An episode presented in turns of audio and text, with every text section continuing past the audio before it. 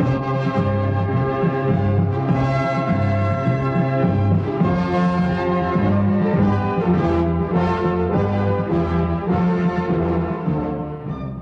là tiếng nói Việt Nam phát thanh từ Hà Nội, thủ đô nước Cộng hòa xã hội chủ nghĩa Việt Nam.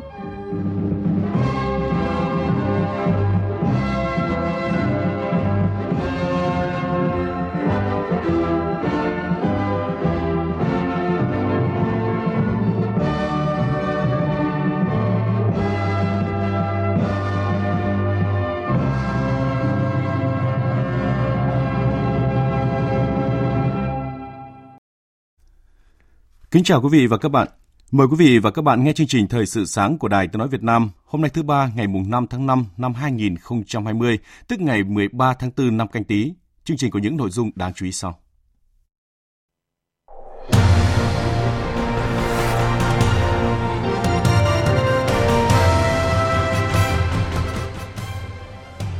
Thủ tướng Nguyễn Xuân Phúc kêu gọi các nước thành viên của phong trào không liên kết, đoàn kết chung tay để chiến thắng COVID-19. Kỷ niệm 202 năm ngày sinh lãnh tụ thiên tài các Mark càng thấy rõ những công hiến vĩ đại của ông đã để lại những giá trị tư tưởng và sức sống trong thời đại ngày nay. 80% số doanh nghiệp bày tỏ sự hài lòng với cách ứng xử của các cơ quan chính quyền trong báo cáo chỉ số năng lực cạnh tranh cấp tỉnh PCI năm 2019 sẽ được công bố sáng nay. Bệnh nhân số 251 tử vong tại Hà Nam vào ngày 1 tháng 5 vừa qua được xác định không phải do COVID-19. Số lượng người thiệt mạng vì dịch COVID-19 trên thực tế tại Italia cao hơn ít nhất 4% so với con số trên 29.000 đang được công bố hiện nay. Lãnh đạo nhiều nước trên toàn thế giới cam kết đóng góp tổng cộng 7,4 tỷ euro cho cuộc chiến chống COVID-19 trên toàn cầu. Trong khi đó, Bộ Tài chính Mỹ dự kiến vay gần 3.000 tỷ đô la trong quý 2 nhằm đối phó với ảnh hưởng của dịch bệnh này.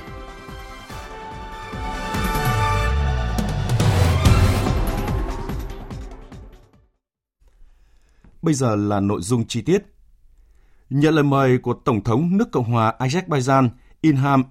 Aliyev, Chủ tịch đương nhiệm phong trào không liên kết, tối qua theo giờ Việt Nam, Thủ tướng Chính phủ Nguyễn Xuân Phúc đã tham dự hội nghị thượng đỉnh trực tuyến của phong trào không liên kết với chủ đề Đoàn kết ứng phó đại dịch COVID-19. Phát biểu tại hội nghị, kêu gọi các nước thành viên của phong trào không liên kết, đoàn kết chung tay để chiến thắng COVID-19, Thủ tướng cho biết Việt Nam đã sản xuất được bộ kit xét nghiệm nhanh và sẵn sàng xuất khẩu khẩu trang y tế và sẽ xuất khẩu máy thở trong thời gian tới. Phóng viên Vũ Dũng phản ánh. Tham dự và trao đổi tại hội nghị trực tuyến có nguyên thủ và người đứng đầu chính phủ của gần 40 quốc gia thành viên không liên kết, đại diện cho các khu vực trên thế giới. Chủ tịch Đại hội đồng Liên Hợp Quốc, Tổng thư ký Liên Hợp Quốc, Tổng Giám đốc Tổ chức Y tế Thế giới WHO tham dự và phát biểu tại hội nghị.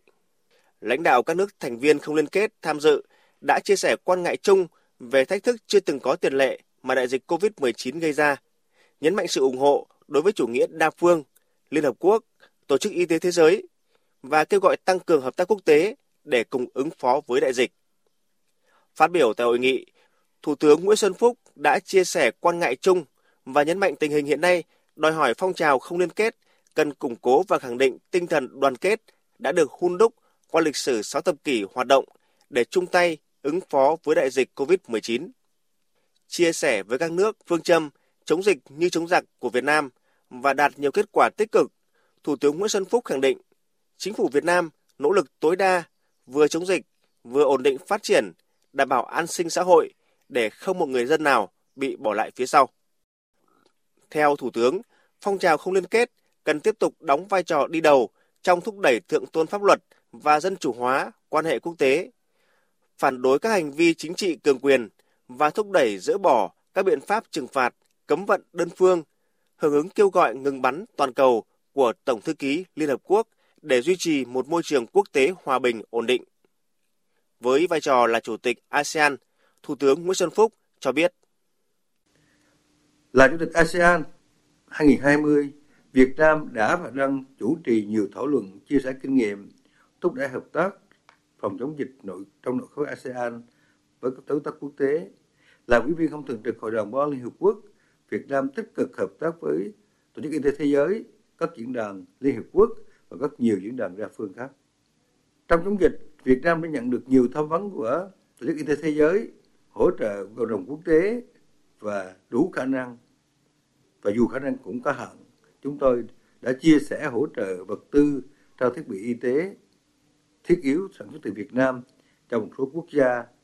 chịu nhiều ảnh hưởng và đóng góp tài chính cho quỹ ứng phó COVID-19 của Liên Hợp Quốc. Có thể nói sự tham dự và chia sẻ của người đứng đầu chính phủ Việt Nam tại hội nghị thượng đỉnh trực tuyến lần này có ý nghĩa quan trọng, khẳng định vai trò của Việt Nam tại phong trào không liên kết nói riêng và nỗ lực hợp tác của Việt Nam với cộng đồng quốc tế nói chung trong cuộc chiến chống đại dịch COVID-19. Đồng thời, khẳng định vị thế và hình ảnh của một thành viên chủ động, tích cực và có trách nhiệm của cộng đồng quốc tế, sẵn sàng đóng góp, ứng phó với các thách thức chung toàn cầu.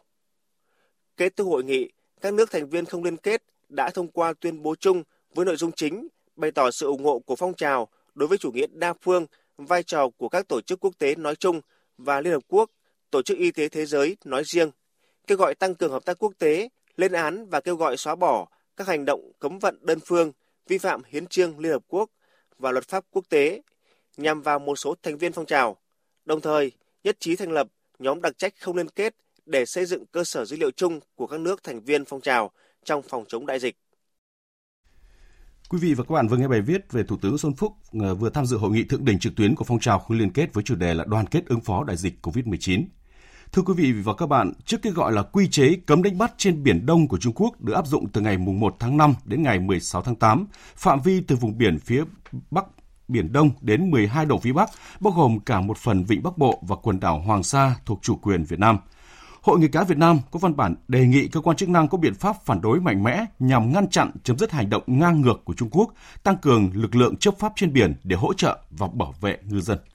Hội nghề cá Việt Nam khẳng định ngư dân Việt Nam hoàn toàn có quyền đánh bắt cá trên các vùng biển thuộc chủ quyền của mình. Quy chế cấm đánh bắt cá trên biển Đông của Trung Quốc đã xâm phạm chủ quyền đối với quần đảo Hoàng Sa và các vùng biển của Việt Nam, vi phạm quyền và lợi ích pháp lý, gây cản trở sản xuất trên biển của ngư dân Việt Nam, vi phạm luật pháp quốc tế, trong đó có Công ước của Liên Hợp Quốc về luật biển năm 1982 và các văn bản pháp lý quốc tế khác. Phản ứng trước lệnh cấm bắn, đánh bắt cá đơn phương của phía Trung Quốc trên Biển Đông, nhiều ngư dân và các chuyên gia khẳng định quy chế đơn phương này của Trung Quốc đã xâm phạm chủ quyền của Việt Nam đối với quần đảo Hoàng Sa, vi phạm các quyền và lợi ích pháp lý trên các vùng biển của Việt Nam, vi phạm luật pháp quốc tế cũng như là các tuyên bố và thỏa thuận giữa Trung Quốc và các nước ASEAN về Biển Đông. Nhóm phóng viên Đài tiếng nói Việt Nam có bài viết về nội dung này. Ông Nguyễn Văn Hiệp, ngư dân xã Phước Tỉnh, huyện Long Điền, tỉnh Bà Rịa Vũng Tàu và ông Nguyễn Quốc Trinh, Chủ tịch nghiệp đoàn nghề cá An Hải, huyện đảo Lý Sơn, tỉnh Quảng Ngãi khẳng định. Trung Quốc nó không có được quyền phải lệnh gì hết đối với cái vùng trời vùng biển của mình. Tất nhiên là có phản ứng thì công việc của mình đánh cái tọa độ của mình mình cứ mình đi thôi. Còn nó cấm thì nó cấm nó nói vậy thôi chứ còn thật ra đâu có hai chấp hành nó đâu. Ngư dân chúng tôi vẫn xem cái ngư trường Hoàng Sa là cái ngư trường truyền thống. Chính vì vậy mà những cái công bố trên là không có giá trị. Và những việc làm của họ thì cũng không ngăn cản được cái tinh thần của ngư dân chúng tôi đâu. Và ngư dân chúng tôi dù bất cứ giá nào, dù có tông va cướp đoạt tài sản thì ngư dân chúng tôi vẫn kiên quyết vươn khơi bám biển trên ngư trường truyền thống. Phân tích về nội dung của lệnh cấm đánh bắt cá đơn phương của Trung Quốc, Phó giáo sư tiến sĩ Vũ Thanh Ca, nguyên vụ trưởng vụ hợp tác quốc tế và khoa học công nghệ, Tổng cục Biển và Hải đảo Việt Nam khẳng định. Trung Quốc đã đơn phương tuyên bố cấm đánh bắt cá trên Biển Đông từ vĩ tuyến 12 độ trở lên phía Bắc thì cái vùng biển này nó bao gồm toàn bộ quần đảo Hoàng Sa của Việt Nam cũng như là một phần của vùng đặc quyền kinh tế của Việt Nam thì cái điều này là trái với luật pháp quốc tế trong vùng biển Việt Nam thì là Việt Nam có chủ quyền quyền chủ quyền và quyền tài phán quốc gia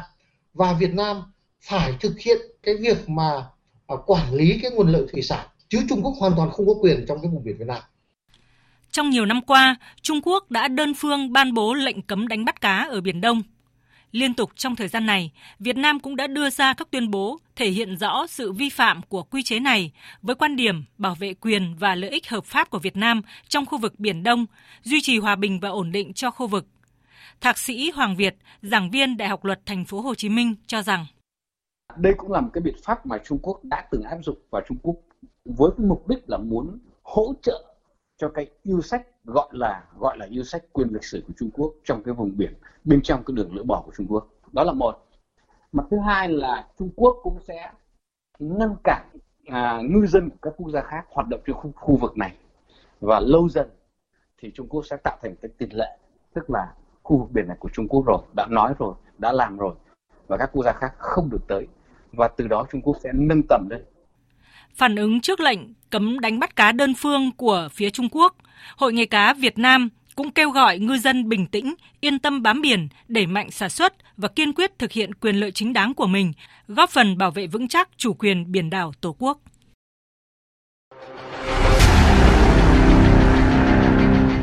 Đẩy lùi COVID-19, bảo vệ mình là bảo vệ cộng đồng.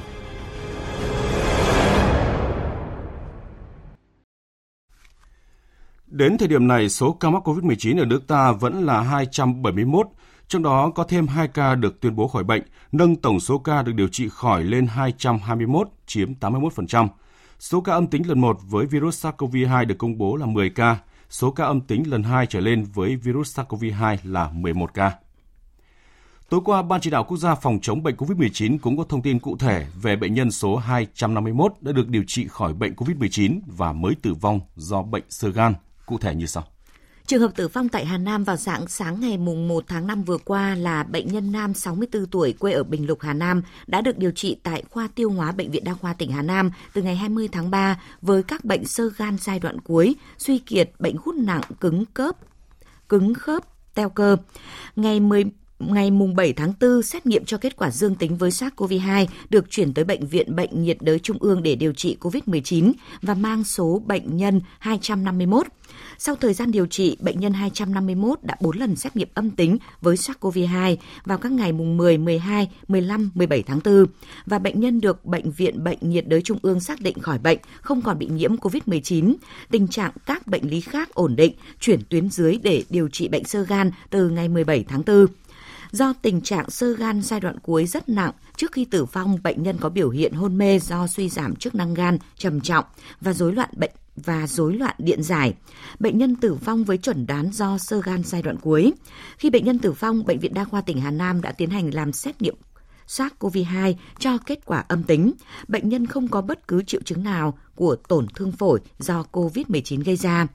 Ngày 4 tháng 5, Hội đồng chuyên môn Bộ Y tế đã họp với các chuyên gia đầu ngành và xác định trường hợp tử vong này không phải do COVID-19. Như vậy, cho đến nay, Việt Nam chưa ghi nhận trường hợp tử vong do COVID-19. Mặc dù có hai ca bệnh được điều trị khỏi ra viện, tuy nhiên tại thành phố Hồ Chí Minh vừa có thêm 3 trường hợp tái dương tính với virus SARS-CoV-2, nâng tổng số bệnh nhân tái dương tính sau khi được công bố khỏi bệnh lên 9 ca. Trong thời gian tới, ngành y tế thành phố tiếp tục tổ chức giám sát sức khỏe cho bệnh nhân COVID-19 sau xuất viện bằng cách xét nghiệm SARS-CoV-2 mỗi ngày trong vòng 30 ngày kể từ khi xuất viện. Và cũng xin được lưu ý là Hà Nội vẫn nằm trong nhóm các địa phương có nguy cơ với dịch bệnh COVID-19. Ủy ban nhân dân thành phố yêu cầu không tập trung quá 20 người tại nơi công cộng ngoài phạm vi công sở, trường học, bệnh viện, giữ khoảng cách tối thiểu 1 mét khi tiếp xúc. Về ổ dịch tại thôn Hạ Lôi, huyện Mê Linh có 13 người mắc đã được khoanh vùng cách ly từ ngày 8 tháng 4, đến nay đã qua 27 ngày cách ly y tế. Nếu trong ngày hôm nay tại thôn Hạ Lôi không có ca nhiễm mới thì vào lúc 0 giờ đêm nay, Ủy ban nhân dân huyện Mê Linh sẽ công bố kết thúc thời hạn cách ly đối với Hạ Lôi. Về ổ dịch tại thôn Đông Cửu, xã Dũng Tiến, huyện Thường Tín vẫn đang được cách ly theo đúng quy định – nếu không phát sinh ca nhiễm COVID mới, ngày 8 tháng 5 tới, thôn Đông Cứu cũng hết thời gian cách ly. Việc không đảm bảo an toàn về giãn cách tại một số bệnh viện hiện nay ở Hà Nội đang tiềm ẩn nhiều rủi ro lây lan dịch bệnh, cần nhanh chóng chấn chỉnh. Trong ngày đầu, thầy cô giáo và học sinh đến trường sau thời gian tạm nghỉ chống dịch COVID-19, chiều qua đến thăm trường Trung học phổ thông Phan Đình Phùng Hà Nội, Bộ trưởng Bộ Giáo dục và Đào tạo Phùng Xuân Nhạ lưu ý nhằm giảm áp lực học tập cho học sinh trong học kỳ 2 này, các trường không nên yêu cầu học sinh làm quá nhiều bài kiểm tra. Bộ trưởng Bộ Giáo dục và Đào tạo Phùng Xuân Nhạ lưu ý, trong 1 đến 2 tuần đầu học sinh đi học trở lại, các trường cần tập trung giả soát, đánh giá kết quả học trực tuyến, học qua truyền hình trong thời gian nghỉ dịch. Từ đó có kế hoạch củng cố lại kiến thức đã học, trang bị kiến thức mới. Ngoài lớp 9, lớp 12, các khối lớp khác có thể xem xét kéo dài nội dung học tới đầu năm học mới nếu cần thiết. Để kiểm tra, đề thi học kỳ 2 có thể kết hợp nhiều hình thức kiểm tra, đánh giá linh hoạt, không bắt học sinh phải học dồn dập quá nhiều bài kiểm tra, dẫn tới căng thẳng không cần thiết. thông tin về kỳ thi tốt nghiệp trung học phổ thông năm 2020, Bộ trưởng Phùng Xuân Nhạ cho biết tinh thần chung là đề thi năm nay sẽ nhẹ nhàng hơn so với năm ngoái, nhưng Bộ vẫn giám sát và quản lý chặt chẽ, nghiêm túc đối với tất cả các khâu của kỳ thi, đảm bảo một kỳ thi công bằng, cũng nhằm giảm áp lực cho thí sinh trong tình hình dịch Covid kéo dài, Ban chỉ đạo tuyển sinh đại học năm 2020 của Đại học Quốc gia Hà Nội đã quyết định không triển khai kỳ thi đánh giá năng lực phục vụ tuyển sinh riêng của Đại học Quốc gia mà sử dụng kết quả thi tốt nghiệp trung học phổ thông để xét tuyển. Xin chuyển sang một số tin kinh tế đáng chú ý. Cùng lan tỏa những thông điệp cải cách môi trường kinh doanh là chủ đề báo cáo chỉ số năng lực cạnh tranh cấp tỉnh PCI năm 2019 Báo cáo sẽ được cơ quan chủ trì nghiên cứu là Phòng Thương mại và Công nghiệp Việt Nam VCCI công bố trực tuyến vào sáng nay. Đáng chú ý có tới 80% số doanh nghiệp bày tỏ sự hài lòng với cách ứng xử của các cơ quan chính quyền trong báo cáo này. Tin của phóng viên Trung Hiếu. Báo cáo PCI 2019 là ấn phẩm thường niên được thực hiện năm thứ 15 liên tiếp do Phòng Thương mại và Công nghiệp Việt Nam và Cơ quan Phát triển Quốc tế Hoa Kỳ hợp tác xây dựng và công bố. Báo cáo nhằm đánh giá và xếp hạng môi trường kinh doanh và chất lượng điều hành kinh tế của các tỉnh, thành phố ở Việt Nam. Báo cáo chỉ số năng lực cạnh tranh cấp tỉnh 2019 cũng đã chỉ ra một số lĩnh vực có mức độ cải cách chưa như kỳ vọng – đồng thời đưa ra một số khuyến nghị với chính quyền địa phương để tiếp tục thay đổi, đáp ứng ngày càng tốt hơn nhu cầu của cộng đồng doanh nghiệp. Về kết quả chỉ số năng lực cạnh tranh cấp tỉnh PCI 2019, ông Vũ Tiến Lộc, Chủ tịch Phòng Thương mại và Công nghiệp Việt Nam đánh giá. Chúng ta vui mừng là kết quả PCI năm 2019 có điểm trung vị cao nhất từ trước tới nay. Sự năng động sáng tạo của chính quyền cấp tỉnh gia tăng. Công tác giải quyết khó khăn vướng mắc của doanh nghiệp cũng có nhiều tiến bộ. Ờ, bức tranh toàn cảnh của môi trường kinh doanh trở nên sáng sủa hơn ở một số cái chỉ số của PCI và có tới ờ, 80% số doanh nghiệp bày tỏ cái sự hài lòng với cách ứng xử của các cơ quan chính quyền. Do ảnh hưởng của dịch bệnh COVID-19, hội thảo công bố PCI năm nay được tổ chức tường thuật trực tuyến trên website pcivietnam.vn và vcci.com.vn hoặc trên kênh YouTube PCI Việt Nam. Và trước khi chuyển sang phần tin thế giới là những thông tin đáng chú ý về tình hình thời tiết các vùng miền trên cả nước hôm nay. Xin mời biên tập viên Xuân Ninh. Thưa quý vị và các bạn, theo Trung tâm Khí tượng Quốc gia do ảnh hưởng của vùng áp thấp phía Tây phát triển mạnh và mở rộng về phía Đông Nam kết hợp với hiệu ứng phơn nên trong ngày hôm nay ở Bắc Bộ, trong đó có thủ đô Hà Nội sẽ tiếp tục có nắng nóng trên diện rộng với nền nhiệt độ cao nhất phổ biến từ 35 đến 37 độ. Riêng phía Tây Bắc Bộ và vùng núi các tỉnh Bắc và Trung Trung Bộ có nơi trên 38 độ. Cảnh báo từ ngày 7 đến ngày 10 tháng 5, cường độ nắng nóng sẽ tiếp tục gia tăng, nắng nóng gay gắt, có nơi đặc biệt gay gắt, với nền nhiệt độ cao nhất phổ biến từ 37 đến 40 độ, có nơi trên 40 độ. Từ nay đến cuối tuần, các tỉnh Tây Nguyên, Nam Bộ, cục bộ ở Nam Trung Bộ tiếp tục duy trì nắng nóng với nền nhiệt độ phổ biến cao nhất từ 35 đến 37 độ, có nơi trên 37 độ. Về chiều tối và đêm nhiều khả năng sẽ có mưa rào và rông. Khu vực Hà Nội từ nay đến cuối tuần nắng nóng trên diện rộng còn gia tăng, có nơi đặc biệt gay gắt với nền nhiệt độ phổ biến từ 37 đến 40 độ, có nơi trên 40 độ. Quý vị và các bạn chú ý mang mặc đảm bảo khi ra đường và thường xuyên bổ sung nước để đảm bảo sức khỏe.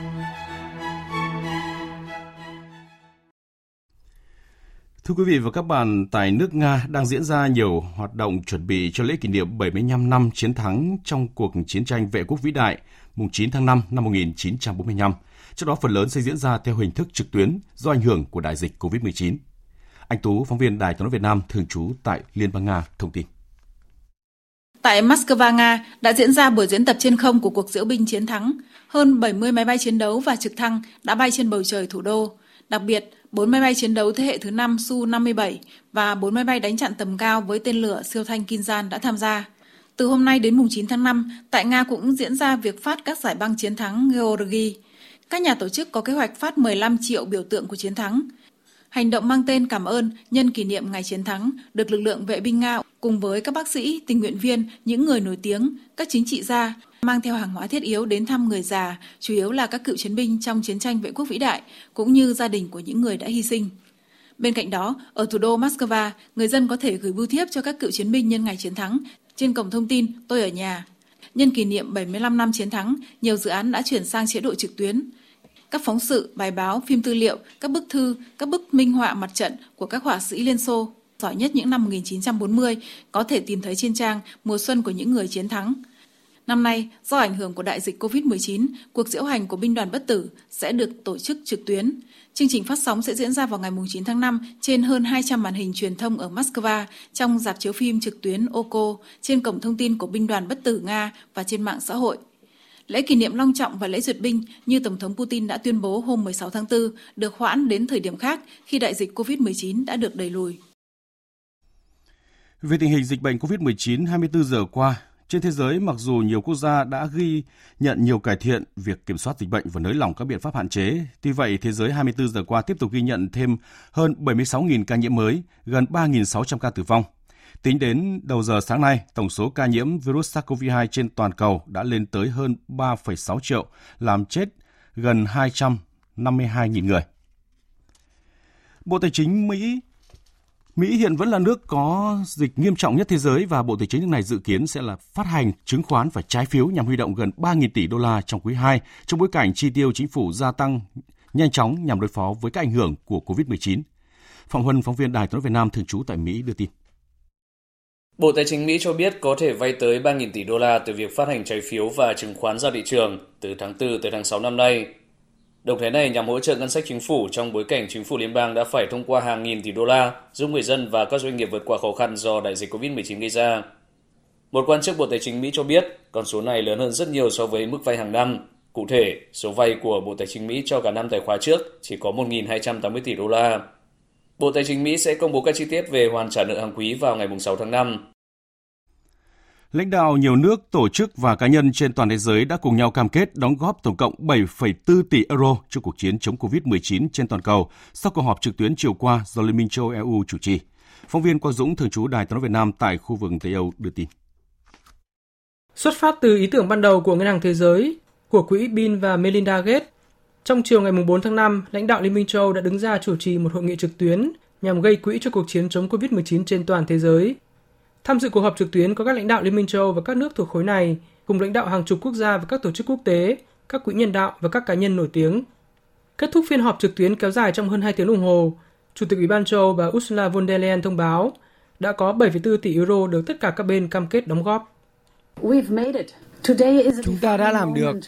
Ngày hôm nay là một thời điểm ý nghĩa với cộng đồng quốc tế. Vào lúc mà chúng ta đang phải ngồi cách xa nhau hơn thông thường, thế giới đã chứng tỏ sự đoàn kết hơn bao giờ hết. Chúng tôi đã cùng nhau huy động được 7,4 tỷ euro cho việc tìm kiếm vaccine và việc khám chữa bệnh. Tất cả khoản tiền này sẽ kích hoạt một sự hợp tác toàn cầu chưa từng có tiền lệ. Trong số các quốc gia cam kết đóng góp nhiều, đáng chú ý là Na Uy góp 1 tỷ đô la, Anh cam kết góp gần 750 triệu bảng, Đức góp 525 triệu euro, Pháp góp 500 triệu euro. Tuy nhiên, điều đáng chú ý là chính quyền Mỹ đã từ chối tham gia vào nỗ lực này và không cử đại diện tham dự cuộc họp. Trung Quốc, nơi xuất phát của đại dịch COVID-19, cũng chỉ cử đại sứ của nước này tại Liên minh châu tham gia. Báo cáo của Văn phòng Thống kê Quốc gia Italia ngày 4 tháng 5 cho thấy số lượng người thiệt mạng vì dịch COVID-19 trên thực tế tại Italia cao hơn ít nhất 40% so với con số trên 29.000 đang được công bố hiện nay. Nếu các con số được điều chỉnh thì tổng số nạn nhân vì COVID-19 tại Italia sẽ vượt qua cột mốc là 40.000 người. Thời sự VOV,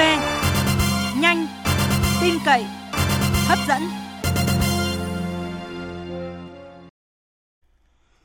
Hôm nay tròn 202 năm ngày sinh các Mark, mùng 5 tháng 5 năm 1818. Nhìn lại cuộc đời sự nghiệp cách mạng của các Mark càng thấy rõ, ông không chỉ là nhà tư tưởng vĩ đại đã giải đáp được các vấn đề loài người tiên tiến nêu lên, mà còn là vị lãnh tụ thiên tài luôn lấy đấu tranh cho tự do và hạnh phúc của nhân loại làm lẽ sống, lý tưởng và sứ mệnh của cả cuộc đời. Những công hiến vĩ đại của các Mark đã để lại những giá trị tư tưởng và sức sống trong thời đại ngày nay. Ghi nhận của phóng viên Lại Hoa.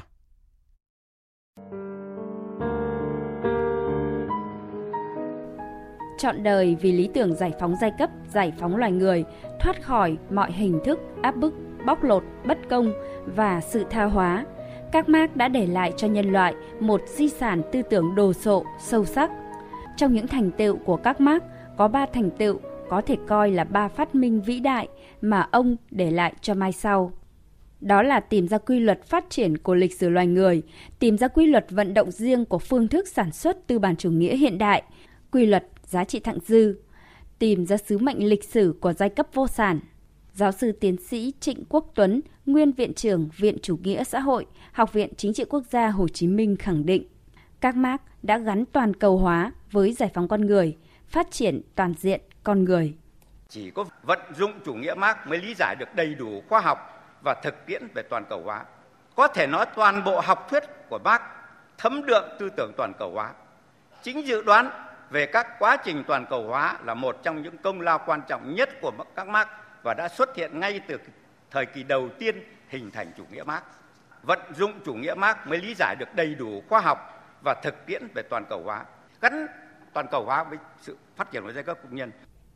Hơn một thế kỷ qua, chủ nghĩa Marx Lenin đã trải qua nhiều giai đoạn thử thách, nhưng với bản chất khoa học, cách mạng và nhân văn sâu sắc, chủ nghĩa Mark Lenin vẫn khẳng định được giá trị to lớn, sức sống bền vững và ý nghĩa thời đại. Nguyên vụ trưởng Ủy ban Kiểm tra Trung ương Dương Quang Phái khẳng định, đến thời điểm này chưa có một chủ nghĩa nào tiến bộ hơn chủ nghĩa Mark Lenin. Mark Lenin dạy chúng ta về những quan điểm cơ bản, những biện pháp duy vật để nghiên cứu, đánh giá quy luật tồn tại phát triển của xã hội. Chứ còn chủ nghĩa Mark không thể chỉ chúng ta từng công việc cụ thể. Cái vấn đề là bây giờ chúng ta hiểu thế nào cho thực chất là chủ nghĩa Mark. Căn bản là chủ nghĩa Mark lên vẫn đúng và là một chủ nghĩa xã hội tiến bộ. Kỷ niệm 202 năm ngày sinh các Mark là dịp nhìn nhận lại những giá trị di sản tư tưởng của ông, phương pháp vận dụng những di sản ấy và hoạt động của mỗi đảng, mỗi quốc gia, mỗi dân tộc. Đồng thời, đấu tranh phản bác những luận điệu, quan điểm sai trái, phủ định giá trị, sức sống bền vững của chủ nghĩa Mark để cùng xây dựng một xã hội ngày càng tốt đẹp hơn. Quý vị và các bạn vừa nghe bài viết về những cống hiến vĩ đại của các Mark cho nhân loại ngày nay nhân kỷ niệm 202 năm ngày sinh của ông. Tiếp tục chương trình là những thông tin về thời tiết. Dự báo thời tiết Bắc Bộ, các tỉnh từ Thanh Hóa đến Thừa Thiên Huế có mây ngày nắng nóng, riêng khu Tây Bắc có nơi nắng nóng gai gắt, Chiều tối và đêm có mưa rào và rông vài nơi, gió nhẹ. Trong cơn rông có khả năng xảy ra lốc xét, mưa đá và gió giật mạnh. Nhiệt độ từ 23 đến 38 độ. Riêng Quảng Ninh, Hải Phòng cao nhất từ 32 đến 34 độ. Khu vực Hà Nội nhiệt độ từ 25 đến 37 độ. Các tỉnh ven biển từ Đà Nẵng đến Bình Thuận có mây ngày nắng, phía Bắc có nắng nóng, đêm không mưa, gió đông đến đông nam cấp 2 cấp 3, nhiệt độ từ 24 đến 37 độ. Tây Nguyên, Nam Bộ ngày nắng nóng, chiều tối và đêm có mưa rào và rông vài nơi, gió đông cấp 2 cấp 3. Trong cơn rông có khả năng xảy ra lốc xét và gió giật mạnh. Nhiệt độ từ 25 đến 36 độ. Dự báo thời tiết biển, Bắc Vịnh Bắc Bộ, Nam Vịnh Bắc Bộ có mưa rào vài nơi, tầm nhìn xa trên 10 km, gió Nam cấp 5, đêm có lúc cấp 6, giật cấp 7, biển động vùng biển từ Quảng Trị đến Quảng Ngãi, vùng biển từ Bình Định đến Ninh Thuận, khu vực Bắc Biển Đông, khu vực quần đảo Trường Sa, không mưa, tầm nhìn xa trên 10 km. Gió Đông Nam đến Nam cấp 3 đến cấp 5. Vùng biển từ Bình Thuận đến Cà Mau, vùng biển từ Cà Mau đến Kiên Giang và Vịnh Thái Lan có mưa rào và rông vài nơi, tầm nhìn xa trên 10 km, gió nhẹ. Khu vực giữa và Nam Biển Đông có mưa rào vài nơi, tầm nhìn xa trên 10 km, gió nhẹ khu vực quần đảo Hoàng Sa thuộc thành phố Đà Nẵng, không mưa, tầm nhìn xa trên 10 km, gió nhẹ. Những thông tin về thời tiết cũng đã kết thúc chương trình Thời sự sáng nay. Chương trình hôm nay do biên tập viên Đức Hưng biên soạn và thực hiện với sự tham gia của biên tập viên Xuân Ninh, phát thanh viên Phương Hằng và kỹ thuật viên Đoàn Thanh. Chịu trách nhiệm nội dung Nguyễn Thị Hằng Nga.